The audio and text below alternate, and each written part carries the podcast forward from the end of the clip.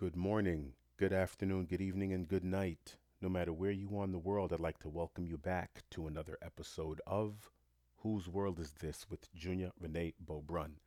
Thank you for tuning in. If you are a first time listener, I'd like to welcome you to this ongoing conversation that is now in its 81st episode uh, or 82nd episode. And if you are a uh, returning listener, thank you once again for lending me your ears and allowing me into your mind and uh, partaking in this in this uh, ongoing dialogue that just seems to be evolving and taking different twists and turns because you guys out there have been sending me emails and I'm I'm very encouraged by the feedback because there are new listeners and that means the the the regular listeners are now sharing it with new listeners and new listeners are emailing me because people that know me will text me who listen people that are that have my my direct line. And so they they won't be so apt to email. But then when i get emails i'm realizing oh wait a minute. Uh, there's a touch there are things that are touching people out there. There are certain you know key points that are being made and i really appreciate that. So in keeping with that if you if you out there have any questions, concerns, suggestions, kudos, uh, critiques, inquiries about media inquiries, collaborations, interviews, sponsorship opportunities, cha-ching, anything of that nature, please feel free to email me at whose world is this 21 at gmail.com. Or you can send me a message on Instagram as well. Follow our page and send me a DM at whose world is this 2021. And whose world, whose is W H O S E. Okay, not W H S or W H apostrophe S. No, it's W H O S E. So it's whose world is this? Okay, so definitely reach out. I really appreciate the uh, the conversations. We're gonna kind of touch on that a little bit as we move forward. Uh, definitely check out chaveshouse.com. That's one of our main sponsors. That's Chaves with an S, C H A V E S, house.com for your journal needs, your travel diary needs, your fitness log needs, your uh, how to success bl- blueprint for self publishers, which was number one in its genre. You can go on Amazon too. I can direct you to Amazon and type in Chaves House Publishing in the search engine, and you look for all materials that are authored by Lenore Batista. And that's when you know that you have reached ChavesHouse.com. I will be doing something on Chaves House uh, most likely before the end of the year. We're still working that out. I actually had a great book idea, and I've pretty much run out of things to say about a particular idea, and I don't know if it's enough to actually make a book.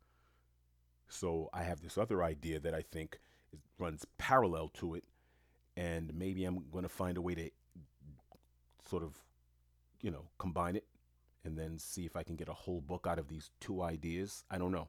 We'll see. But um, I'm working on it. But that blueprint helps.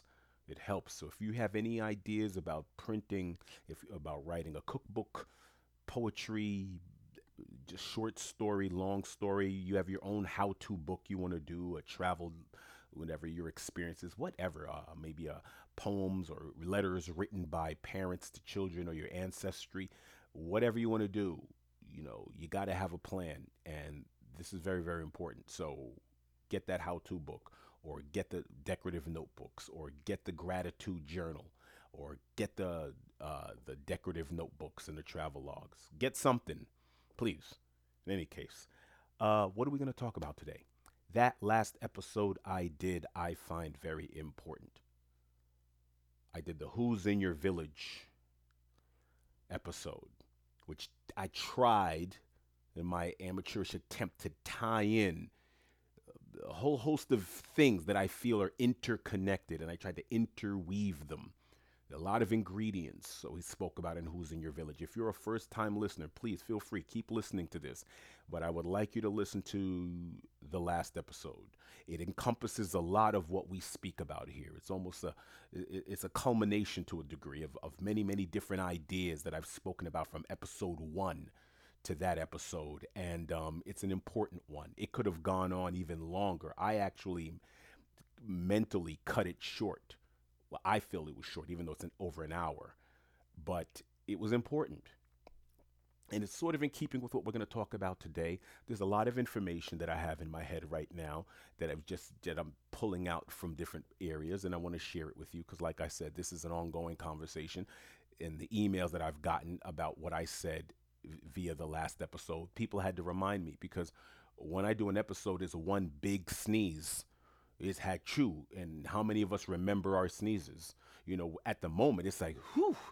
But afterwards, you kind of move on into another space because I'm a sponge. So when you squeeze out that sponge, now I'm absorbing new information. So when people remind me, it jolts me to go, ah, yes, I did speak about that because I live with these things that, that I say. But I'm also move I also move on simultaneously. I'll say something and I'm moving on to the next thing. It's not that it's not it's not that it's uh, I'm not uh, uh, uh thinking or it's not thoughtful things that I'm saying. I'm not just ranting and moving on. But what I'm saying is after I say a thing and I do an episode because it's not rehearsed, because this is a spontaneous conversation to a degree, or you, let's say you have a friend and you hear about something you go i can't wait to speak to such and such about it and you get on the phone with a friend or you or you link up with them in, in some way shape or form, form. That's what this is. You know so when i call it an ongoing conversation because you don't rehearse a conversation with your friend. You be like hey i got something i want to talk to you about when you get a moment. That's what this is you know and um, sometimes you'll you, you'll talk to your friend again be hey remember when you said such and such? And you go uh, yeah, well, not really yeah. What what were we talking about? And then when that person starts to uh, jog your memory then you go yeah i remember etc etc so that's very very important. That's what we do here as well. So people were um, talking to me about some of the things that i spoke about in your village because i spoke about parenting. I spoke about um, um, w- value systems, etc. But before we get started, I'd like to say happy International Workers' Day, which was on May 1st. We are still in the first week of May 2022, and I would like to give a special, special acknowledgement to all of those workers out there who, are, who celebrated May Day. Workers' Day or International Workers' Day because we speak a lot about the eight hour workday in America and how we got here. And I've spoken about it, I think, one of my Labor Day episodes last year. We spoke about it. I'm not entirely sure if I did a May Day episode l- last year. I, if I didn't, I apologize. But most of the people listening to, to this uh, platform are, if they're not workers, they remember when they were workers. Okay, I, I have a whole host of business owners and entrepreneurs, which I am one of in that class as well. But I'm also someone who knows labor. I have been a worker more than I've been an owner. Okay, I've been on the worker side, and even as an entrepreneur and even as a business owner, I've owned brick and mortar businesses, I've owned online businesses, I've owned consulting service oriented businesses. Even with that, I am aligned with worker rights and worker dignity. And a lot of what we speak about on this platform has to deal with capital, how we distribute. Now, am I speaking about a redistribution of wealth, etc., etc.? No. And if I were, there are a lot of nuances to the distribution of wealth. Does that mean more stock options for employees? Yeah. Does it mean this more more than just a, a, a pizza gift card if if you do well in your in your allotted 40 hour work week? Okay, maybe more. But the fight for the eight hour work day led to blood, sweat, and tears because it was a 60 hour work week at one point, at 10 hours per day. The only day that workers were getting off in the United States was Sunday, and Sunday was only because that was the day because we live in a we lived in a Protestant nation or Christian nation. That's the day that the Lord, the Judeo-Christian Lord rested. So you get to rest too or spend your whole Sunday in church.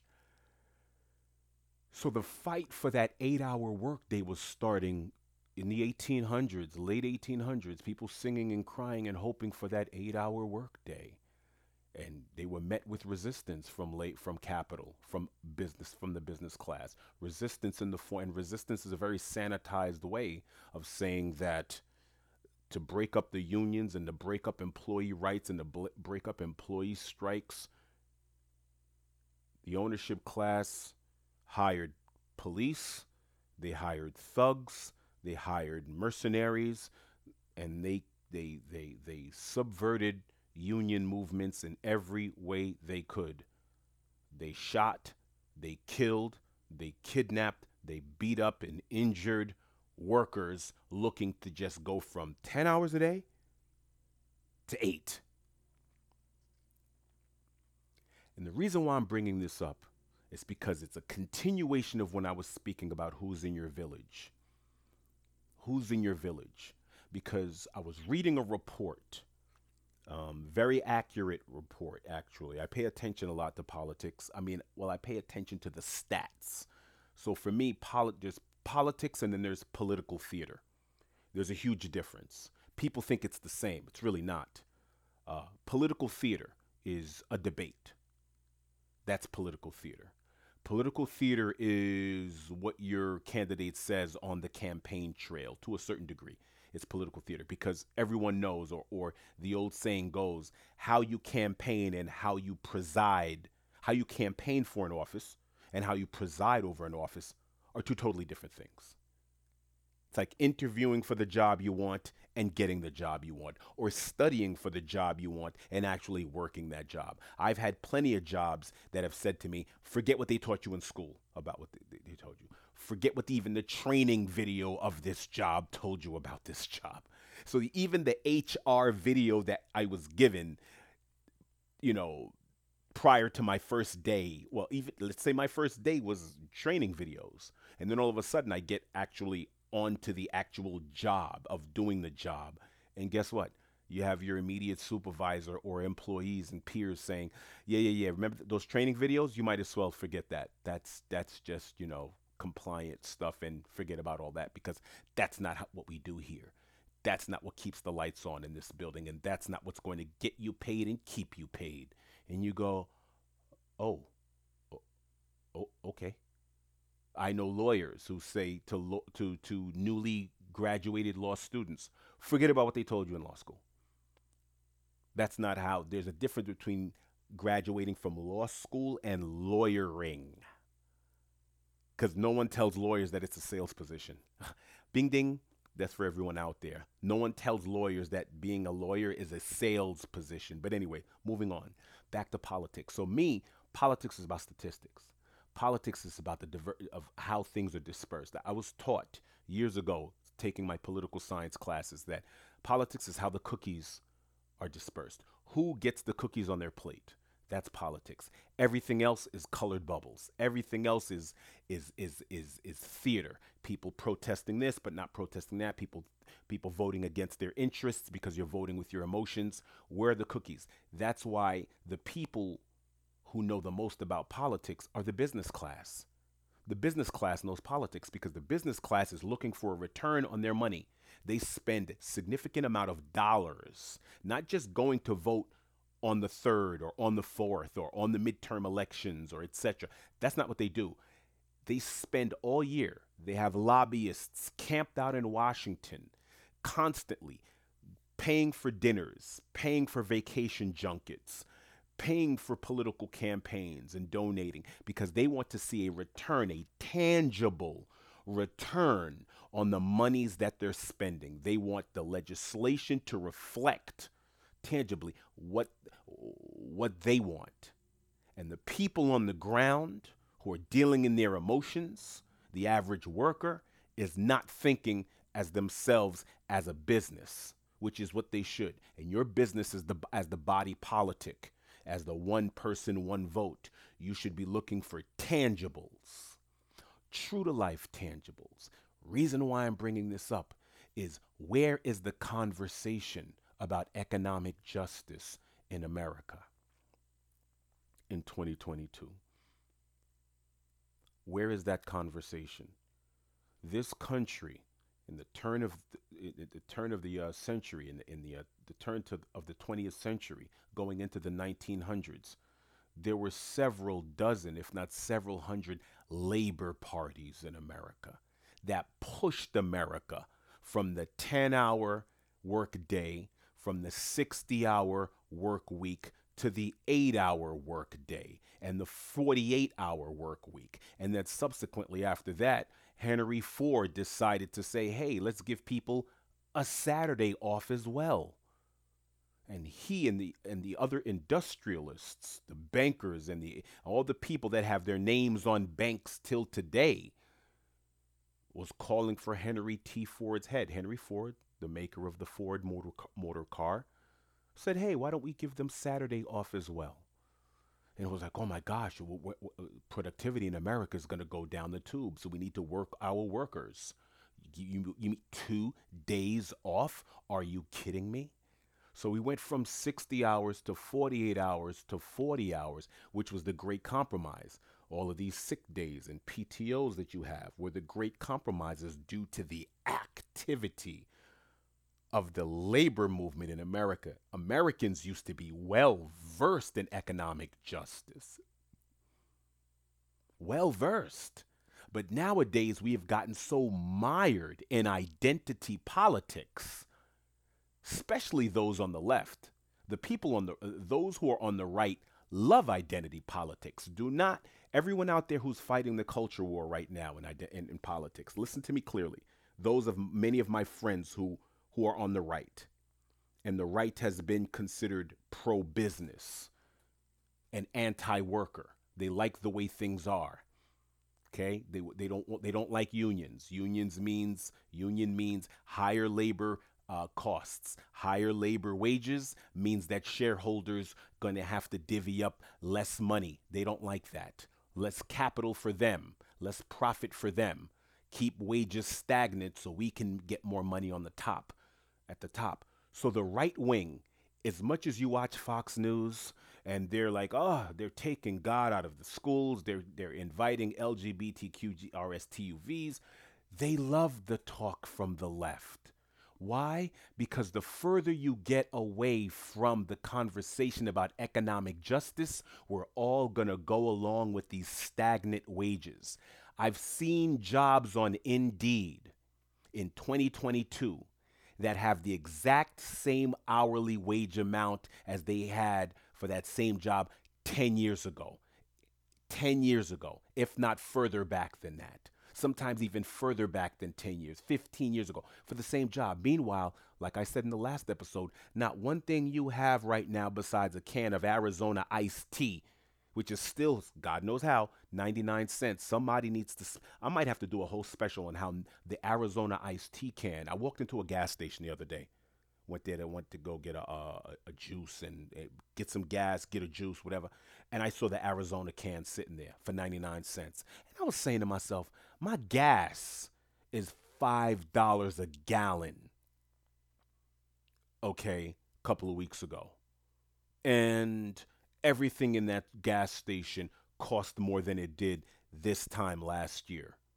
But the Arizona iced tea, for as long as I can remember, is still 99 cents. But besides the Arizona iced tea can, every single last thing in your life right now, from housing prices, food costs, cell phone prices, uh, your gas, your car, everything is up. Up 20, 30, 40%. Meanwhile, your wages have been stagnant over the last 40 years. And the right loves that conversation. They love the conversation about, oh, we're not being included enough because you're hearing diversity, inclusion, and equity. But the wrong E is economics. EJ, economic justice. No one's talking about it. So while everyone is muck and mire, is stuck in the muck and mire of, of who's getting included in the same system and the same uh, modus operandi and the same economic inequality, you know, uh, no one's talking about, wait, work life balance. Hey, guess what you're going to have to do? Work life balance means that eight hour workday is going to have to be reduced. As a matter of fact, the word balance sort of means 50 50, right? Equity. When you hear the word equitable equity, a lot of times you're trying to get everyone on the middle. So if we're really going to start talking about equity, work life balance, where the scales are balanced, shouldn't we talk about not only shortening the work day, but shortening the work week? Not four on and three or five days consecutively working and only two days off. Should it be maybe four days consecutively working and three days off? Dare I say, should you be working three and a half days and off three and a half days? If there are 24 hours in a day, shouldn't we all be getting out at maybe, I don't know, 1 p.m., 2 p.m.? So every man, woman, and child in this country can enjoy peak sunlight in a country that has a major vitamin D deficiency? Why do we have a vitamin D deficiency in America? You get it straight from the sun. Most of Americans have live in states, as a matter of fact, what outside of the Pacific Northwest, you have you you you are bountiful in sunshine in this country. Meanwhile, when do you get to get peak sun?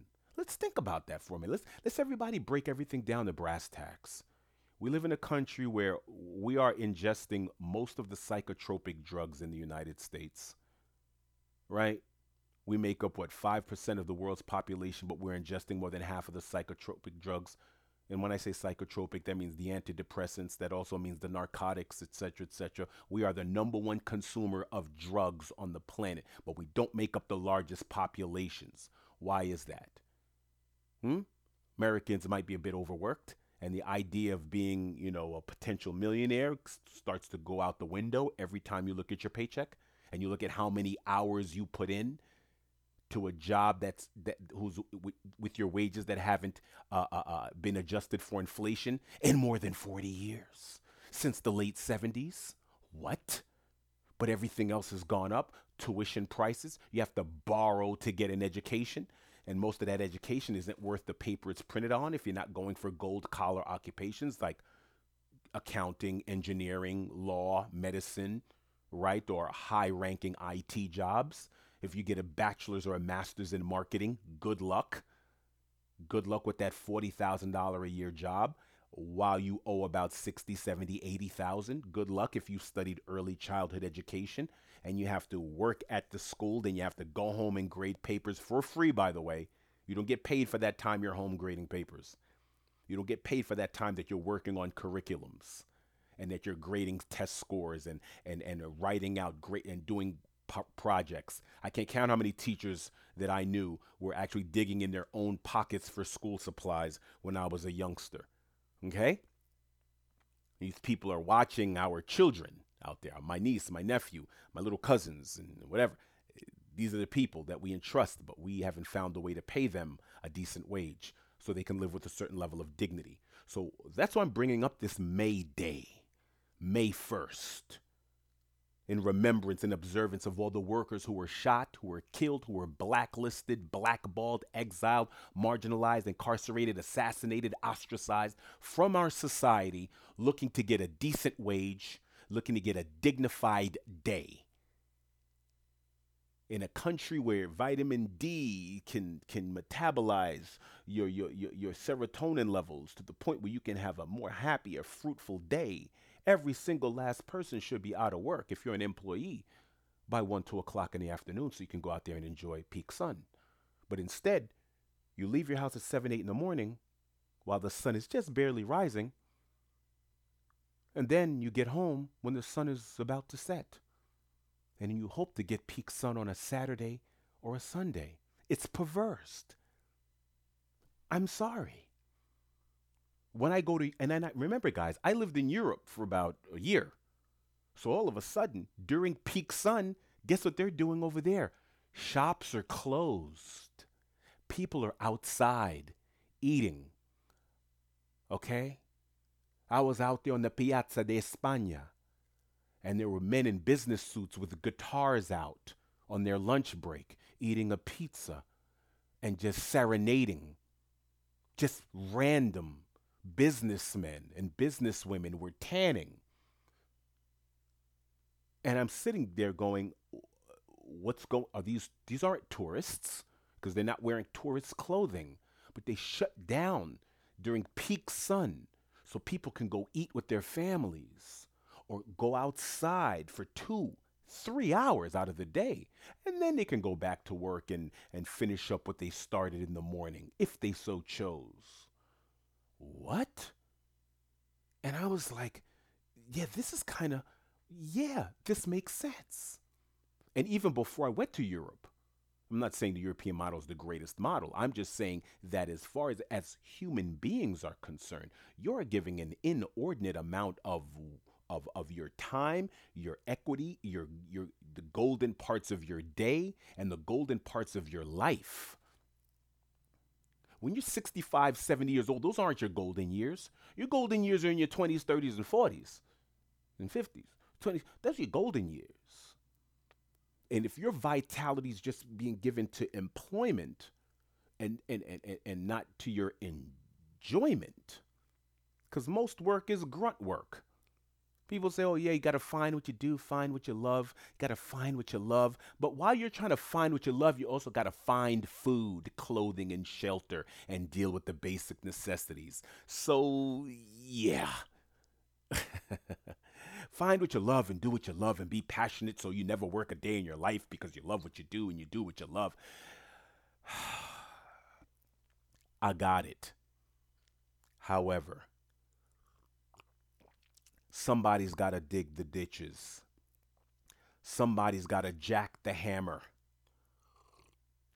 Somebody's got to unclog the toilets somebody's got to do this the stuff that just wants to be done and they're not going to be on fire about it somebody's got to get rid of the rodents and the little buggers and they're not going to be on fire about it sometimes at best you can just tolerate the work you do so while you're trying to find that passion project that that touchstone that that thing that ignites you every day and keeps you up at night because you're just on fire about it. You can't wait for the next day to begin, so you're just up working it.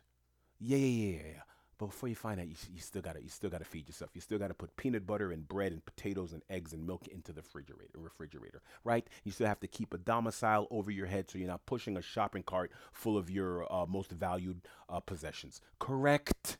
You still have to put clothes on your back and afford soap and have a place that actually has a, a an indoor plumbing system where the water comes out in, in within the, uh, the, privacy of these four walls and there's a door with a lock on it so when you're out when you are showering you're not vulnerable to nefarious characters. Right? Right? So what I'm saying is when I look at all of this talk about what we're going to put in the school and what we're going to teach little third graders about their bodies and you're cisgender, you're gender bender, you're Bruce Jenner, you're not gendered, you're gendered, engendered. Meanwhile, there's no talk about economic justice. All those movements from the 18 and 1900s have all but dispersed. We had a little scant conversation back in 2010, 2011, I'm sorry, 2011, the 99% versus the 1. Quick conversation, the Occupy movement. Quick conversation that that that um dated back to, to more sophisticated conversations that were happening in the 18 and 1900s. Those unionized, we have the least amount of unionized labor in the United States in the last hundred years. Right now, we have the least amount of union labor, the least unionized employment in the last hundred years. And what's happened because of that? The great union busting Ronnie, union busting Reagan, and the rest of them. Soon as the New Deal occurred, under FDR, capital and ownership class went to work dissecting, went to work dissecting and breaking down the unions, and the Democratic Party and the people on the left are now. Because they get just as much donation money from big business as the right does, they do their level best, whether it's a Hillary, whether it's a Barack, whether it's a Biden, they do their level best not to have that conversation about labor. So it's about who's going to be the first person to do this.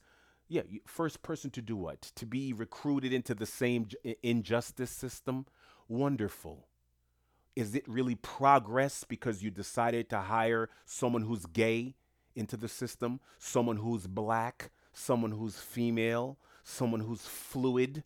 So what? So who cares who's pulling the trigger if the trigger's still being pulled? If the if the whole idea is to stop that trigger from being pulled on economic injustice, who cares? Oh, now, oh, I get to pull it now. It's my turn. You guys have been pulling it for the last hundreds of years. You white male patriarchs, you guys have been pulling the trigger. Now it's our turn. Now it's the black guy's turn, or the black woman's turn, or the Hispanic woman's turn, or the white woman's turn, or the homosexual's turn, or the gender fluid binary's turn to pull the same trigger. What if the whole idea is to make sure that trigger is not being pulled? Where are we on that? because when I read up on the May when I read up on May Day and I go, my God, we're dealing with the same topics. You have people now talking about the great resignation. People are trying to have a, another kind of conversation about labor, about their employment, about wages, about work life balance. And it's like we've dealt with more than a hundred years of an antiquated work day and an antiquated work week and an antiquated distribution of labor v capital. And the conversation is still in its infancy as far as being common dialogue. And both sides of your political elite want it that way. That's why you rarely hear me speak on these little identity politic items. And I get back to the macro that affect us all. If you notice that, all of these touchstone items they want us to speak about. Oh, look what happened with Jussie Smollett, and ooh, this one lied about this, and ooh, this one lied about that, and this girl is doing this, and the woman is doing that, and the ma- no, no, no, no, no. I deal with family, macro, whether you're living here or you're living in Uganda, you're living in the Netherlands, or you're living in Mexico or Alaska, Hawaii, New York, Boston, Massachusetts, Buffalo, doesn't matter. Philly, doesn't matter. Cambodia, Thailand. The idea of capital v labor is a global issue and it's a global conversation. And when I go overseas, I go to the Caribbean, I go to Europe, I go to the places, how well versed people are about that conversations about labor and capital and the distribution when I speak to people in Europe, or friends of mine in France who are talking about paternity leave and maternity leave and how the, you know how the employee pushed government to these things and the conversation that's being had over how many emails a- a- an employer can send you after a certain time so you're not tethered to your labor. All of these conversations that America is just now having. But every time I turn around, the conversation is not about the struggles and gains of uh, of uh, um, of economic justice, the struggles, the trials, the travails, and the triumphs. That's where the conversation is. And, and it's the reason why when, a few episodes ago when I was speaking about women are now going to be in the driver's seat, had that conversation. Remember that? Give me one second. Me uh ah lime water, good for you. The conversation about 51% of medical students identify as female, 51% of law students as of tw- as of 2022 identify as female. So that's two of the gold collar professions in the United States. So that means it stands to reason that within the next couple of years, the majority of new lawyers and the majority of new doctors are going to be female. They're going to be women. I'm going to call them women, okay, not identify as female. Women. Women who will eventually, many of them, want to start f- nuclear families. Most of them will. Most of them will want to be wives and mothers. And the mother is the first teacher, first nurse, first cook, first counselor of the child. So that means that now within the next 10 years, this next decade of 2022 to 2032, women who are holding them will be holding some of the most influential positions in America, the law, being lawyers and doctors. That means they will be at the forefront of the work life balance conversation. They will be the ones that'll say, hey, listen, we have senators, we have HR managers, we have VPs of operation, we have all the presidents and CEOs. It is time, as of right now, to start having the conversation about the shorter work day, the shorter work week, the maternity leave, the paternity leave, more vacation days, more mental health days, even the shorter school day. So the mom gets out at 1, 2 p.m., so does the child. So does the dad. Man, woman, and child getting to go outside in nature during peak sun. Maybe even invest in a European model where uh, you have a siesta two, three hours long. Maybe. It's a little bit more difficult to do that in this country because in this country you have what we call super commuters, where, so many people are driving eh, 90 minutes or more to get to work. New York City is the number fourth has the, the fourth largest population of people who are traveling at least 90 minutes to get to their job. Now think about that for a moment. If it's taking you an hour and a half to get there, and an hour and a half to get home, and in between you're working eight hours. What's that? Anybody want to do the math? It's about 11 hours.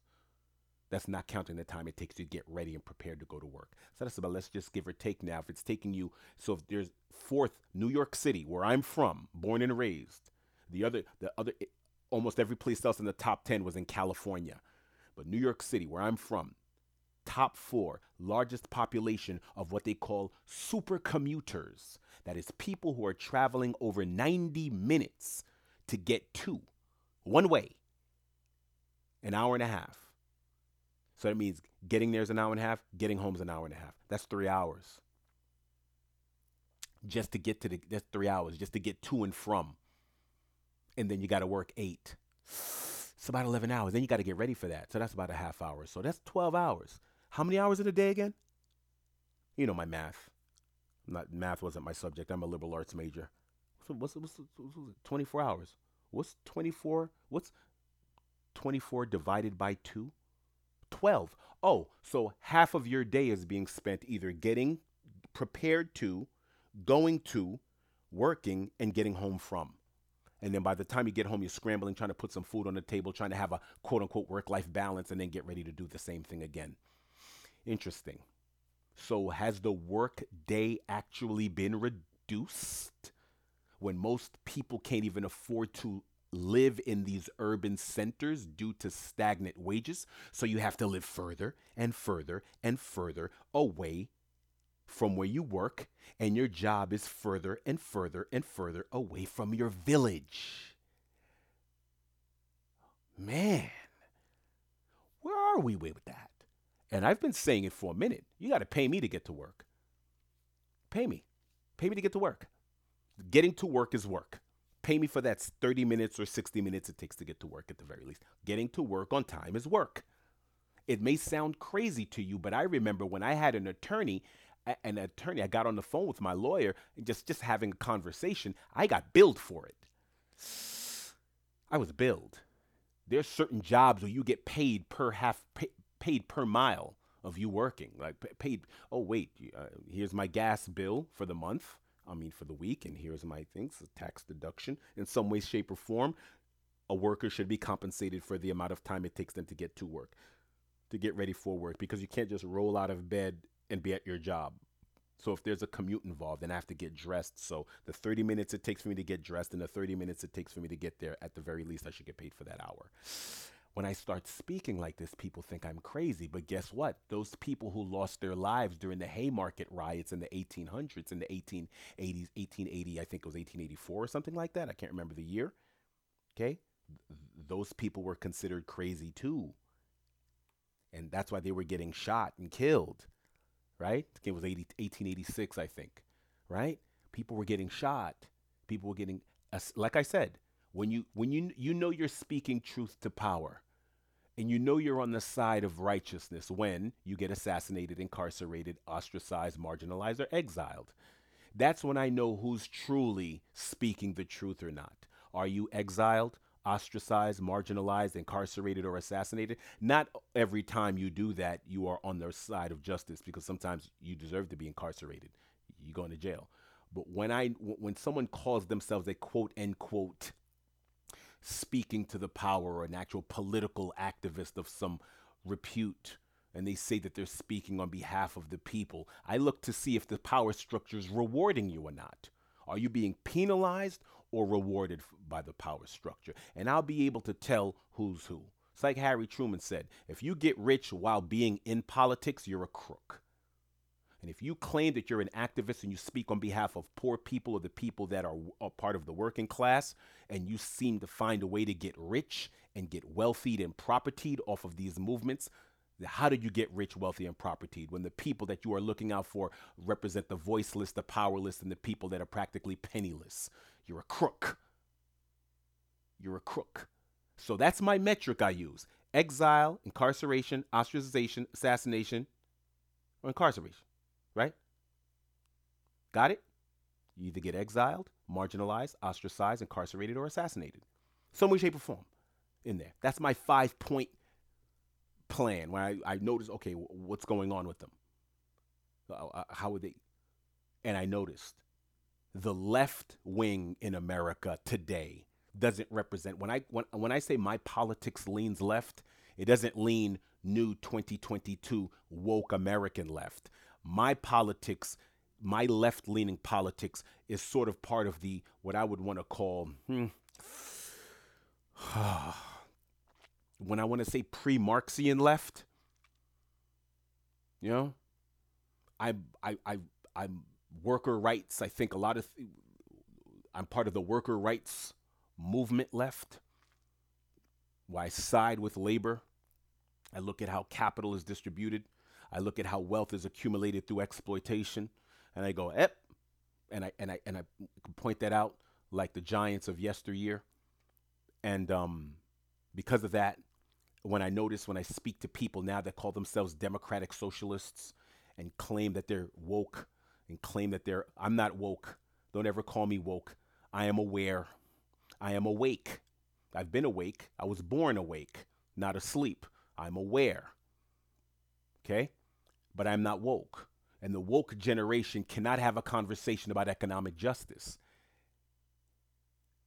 And the and the and the cajillion class, which I don't mind being a part of at some point in time, uh, the billionaire class, which I wouldn't mind. Who wouldn't mind making a billion dollars? But how I'd get there, mi- the millionaire class, I could see myself being there in a relatively short period of time from today to there. But if my only way of getting there is absolutely exploiting a worker, then that wouldn't be just, and I wouldn't be able to sleep at night. I would have to find more equitable ways to deal with my labor class this generation of, of, of, of political activists don't have an idea of economic justice. That's why the, the elitist liberal left loves them. That's why you get to see all these hashtags emblazoned and everything is about racial justice. And here I am. I'm I tell people all the time, I side with Malcolm X and the Black Panthers. I'm not apologetic when I say that uh, many of the things that Malcolm X espoused, I agree with. Not everything, but many of the things. I'm a Pan Africanist. I have a, a, a left leaning worker rights political uh, uh, uh, philosophy. That's where I lean. The Panthers were right as far as I'm concerned. They believed in self sustaining, self governance. They believed in the right to bear arms. Now, you explain to me the Black Panther Party, if you look at their ethos and you show me what the what the right wing speak about today, and that's identical politics. Not identity politics, identical politics, if you break it down the brass tacks. So you're not listening to some sort of Herman Keynesian, rest in peace, econo- uh, uh, economics here. You're speaking to someone who is in the line of many, many, many of what would cons- some people consider the radical left. And I don't consider that radical at all. But what they did was they were forcing the liberal establishment at their time to have a real conversation about politics that was going on on the ground. And many, many parts of the liberal elite didn't want to have that. The establishment elite, the professors, the, um, the authors, the actors that represented the millionaire class that wanted to speak for the people but not be of the people and couldn't speak for the people because they're not living the people's existence. They had they had so much more to lose and the people on the ground had nothing more to lose. They lost it all. They don't have stable housing. They have income insecurity housing insecurity food insecurity Everything was insecure. They had nothing more to lose, and they were losing their dignity. So they're out there on Front Street with banners and placards and Molotov cocktails and slogans. Meanwhile, some millionaires sitting there going, Yeah, I'm, I'm, I'm with the people. Shut up and just give them money. Give them, galvanize, help them organize. Not just give them money, help them organize. Fund their struggle. Stop trying to be on Front Street and being some sort of avant garde a- activist advocate. Get in the background. Get in the bra- background. You lend your voice, but you better be lending more money than words. And so, right now, guess what? It's happening again. When MLK said, if we can't integrate our coffee counters and our, in our diners in America, then why should we be integrating a military to go fight uh, other colored people in Vietnam? Once MLK called for an ultimatum that black people should not be fighting and dying in wars overseas, abroad, when they should be fighting here. He was speaking on behalf of the people, the people on the ground. Young black boys were saying that. He was getting booed everywhere he was going because people said, You're not speaking for us. You're speaking for those the platitudes that the polite society that's funding you. But this is what's going on. They're drafting us to go fight over there, but Chicago's on fire. New York is on fire. Southern California is on fire. Mississippi is on fire. Texas is on fire. But yet they want us to get involved in firefights over there when we're on fire over here. That conversation led to many, many, many of MLK's donors and do gooder liberal donors to boycott him, to blacklist him. The Washington Post was saying he needs to stay in his lane. They called him all types of names. I'll get to that one of these days. I'll get back to that. If you read the reports on what um,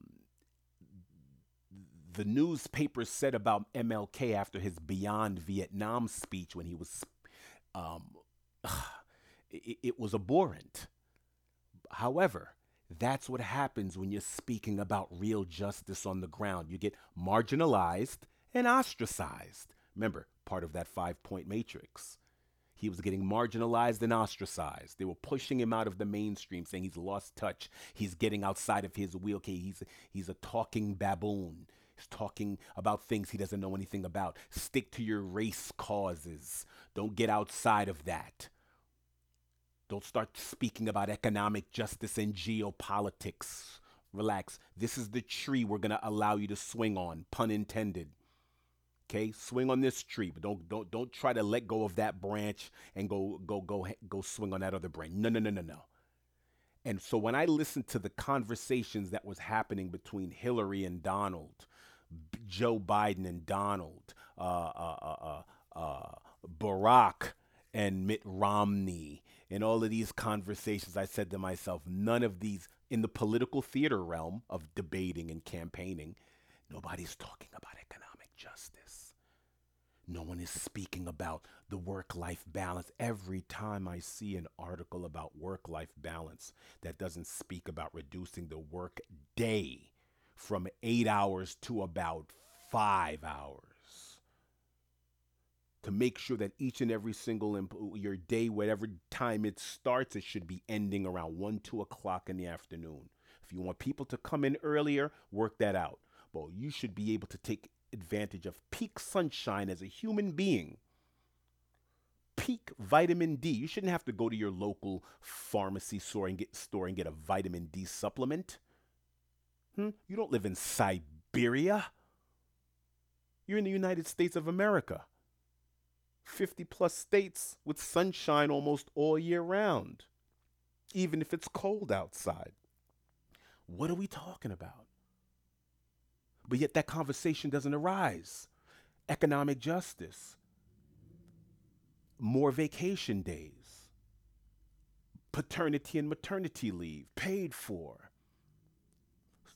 We're not having this conversation. We're having a little conversation about student loan debt, et cetera, et cetera. But no one's having the conversation about a moratorium on the size of these student loans to begin with and college tuition in America. Now, you can go forgive the, the debts, please, by all means. If Mr. President Joe Biden wants to forgive my student loan, by all means, forgive that loan. But what's unforgivable is how much it costs to be a student in this country. Are we going to have that conversation? So cancel debt, cancel debt, hashtag cancel debt. Yeah, that's great. Um, but what's up with these prices though? Hmm? What's going on with these colleges offering degrees in actual industries that don't exist? You're, you're going to get a PhD in orga- organizational leadership statistics and macro what? Long winded titles of people that don't do a thing. What? And you're going to what? 70, 80, 90, 100,000 dollars worth of what? But yet people will go, well, June, you know, you know, it's a free choice, you know. If you decide to go to school for something like that, then that's completely on on them, you know. I'm saying it shouldn't even be offered because it's not real to begin with. It should follow another model that we're we're teaching things that can actually be used in the marketplace outside of liberal arts. Liberal arts, I love liberal arts. I think the liberal arts teaches you how to think if you're debating Nietzsche, if, but I think liberal arts should be taught from seven years old. Descartes and Kant and Nietzsche and Aquinas and Jung and the rest of them should all be Foucault. Everyone should be Engels, Marx, Smith, Ricardo, Bakunin. They all should be taught for dummies. You have Socrates for kids, Foucault for kids, Descartes for kids, Aquinas for kids. Kids should be taught critical thinking and philosophy six, seven, eight, nine, ten years old. By the time they reach 13, 14, 15 years old, these kids, like, like it used to be, people used to get their PhDs in their 20s back in uh, the 1800s, 1700s, because the things that you were taught, the geometry, the mathematics, the philosophies, the linguistics, the sciences, the, S, the STEM of its day was taught early and early and earlier. Because you get that child up until its seventh birthday, you can you can pour a lot into a child through repetition between ages zero through seven. There are a whole lot of baby geniuses out there that are not allowed to reach their full genius because they want us to be 18, 19 year old voting fools, fighting fools, driving fools, borrowing fools. By the time you're ready to vote, fight for God and empire, drive, and borrow money, you are a fool in this country, an 18 year old idiot in America. You don't know where your state capital is.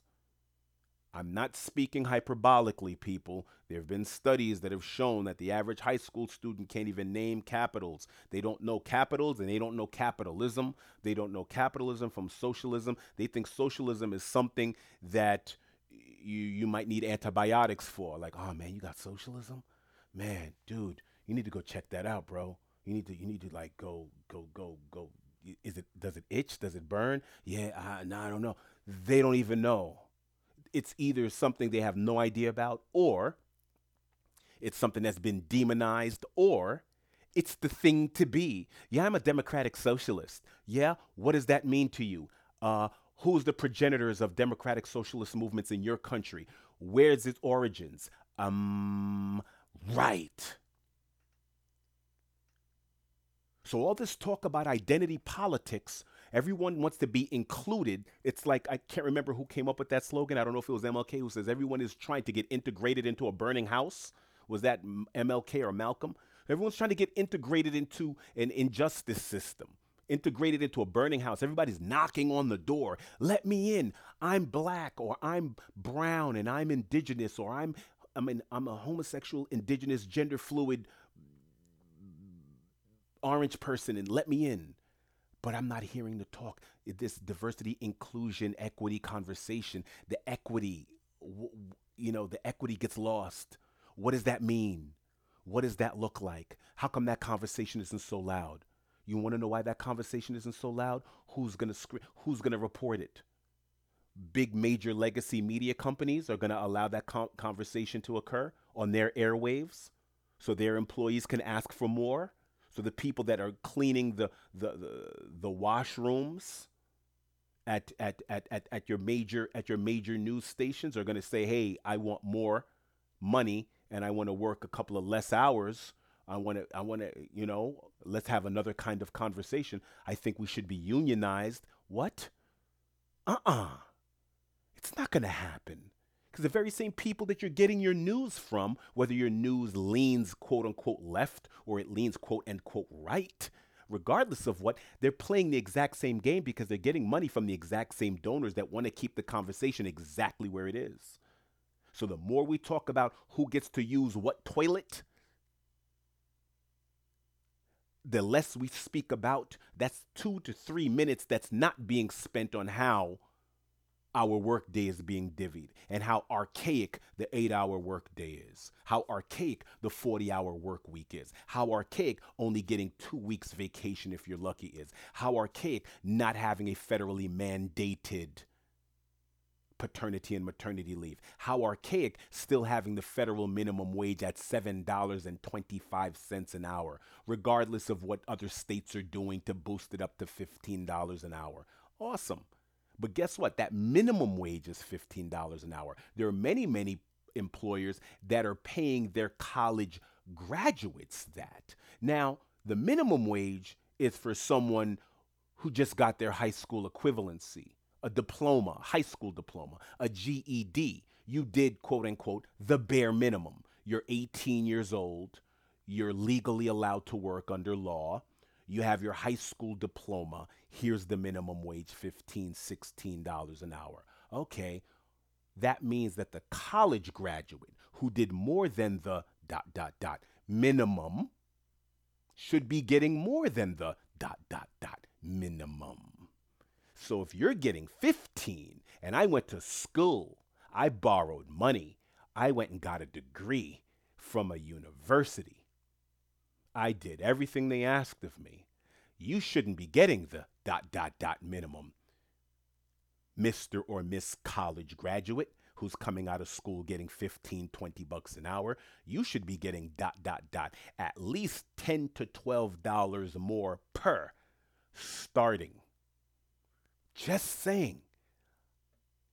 This conversation gets bandied about amongst websites and stuff, but I don't hear it being part of the Twitterverse, even though I don't have a Twitter account. I, but but you know I I know you know what's going on because everyone I know is on Twitter, so they keep me abreast and informed. And I look through the through, through the internet, I look through the web, the world wide wild wild web, and I go, yeah, this conversation isn't happening.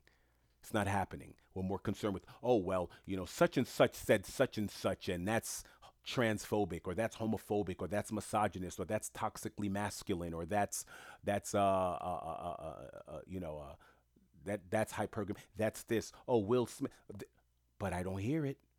I don't hear it.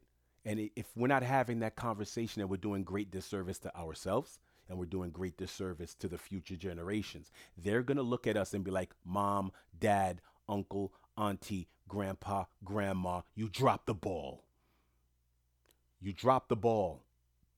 You didn't do a thing that was near what was going on in the 1800s and the 1900s in this country, in the 20s and 30s and 40s in this country, and in the 50s in this country. And I'm telling you, as of right now, the conditions that you have with super commuters, with the conditions that you have where people, where you have a growing homeless in America of women out in the street with children, of older women past retirement age on fixed incomes that can that cannot find a place to live. So here's what you have. Here are the vulnerable populations that you have right now. You have young adults, teenagers, I remember when I was in New York in 2015, and I couldn't believe how many young dudes I saw on the sidewalk it, back, you know, near the train station in Queens. I couldn't believe it. I was like, wait, why is there so many young guys? So you have a rise in mental illness. You have younger people out in the street. You have military out in the street because we have not found a way with all of this support our troops, hashtags everywhere, support our troops. You haven't found a way to support your troops vis a vis gainful employment. Then you have one of the most vulnerable populations women, women with children out on the street. Hmm, interesting. then you have elderly, retirement, people over 65 years old who cannot afford to be Americans any longer, even though they put in 30, 40 years into the system. Not people that were just hanging out on their behinds, collecting welfare checks, blah, blah, blah. No, no. People with actual pensions, but don't have an address. They actually have pensions, little pensions, stipends, because they worked. Did they did they work great, great, great jobs? Maybe in its heyday it was, but because their wages have been stagnant over the last 40 years and has not been adjusted for the cost of inflation, et cetera, et cetera, that good job the way it was in the 70s and 80s and 90s or whatever isn't anything now. They have to make choices every day rent, food. These are the choices that they have to make in the 30 day cycle rent, food. Can't buy any new clothes, so you got to keep washing what you have. Um, rent or food. Can't do both. So you have a rising rising food insecurity. So yeah, that's why these major media companies and your sports franchises love to see hashtag such and such lives and hashtag this that keeps the conversation away from free market conversations. It keeps you from treating yourself like you're LeBron and deciding, I'm going to hold out. It's, it, it stops you from creating your own unions because now we, we've had a little increase in unions over the last year or so, right? People have felt like, okay, I'm working from home. I got my little PPP check, my little whatever pandemic check, and people felt a little bit empowered to go, you know what? This may be a good time to speak about the ills that are going on with these companies. People have complained about horrible work conditions where they're being held to some sort of digital standard by some algorithmic computer. Artificial intelligence is telling them what their productivity is supposed to be. Well, the people are getting injuries on jobs because of the because of the uh, the quotas are, are are are unmeetable and are excessive and are unreachable, unreasonable quota setting based on computers saying, okay, if you're a 130 pound female between the ages of 19, 18 and 26, you should be able to do such and such amount with limited amount of whoa. That's what's going on. That's what's been going on. So you explain to me how this 1886 riot, how these the call for the eight hour workday, the, the, the, the, the implementation of a May Day, May 1st, over the last hundred plus years. You tell me now what's really different. That's a problem, people when I can speak to and I can read report after report, I can go online and look at newspaper articles and quotes from what people were saying about their work conditions in 1886, and then I'm reading reports from 2021 and they're parallel in the same country. What? Oh, we have to do better. So, with that in mind, as I've said before, in the beginning of this conversation, I'd like to give a special I stand in solidarity, I stand in observance, and I hold my hand over my heart to stand in solidarity with the workers of the world. With that, I bid you adieu until we speak again.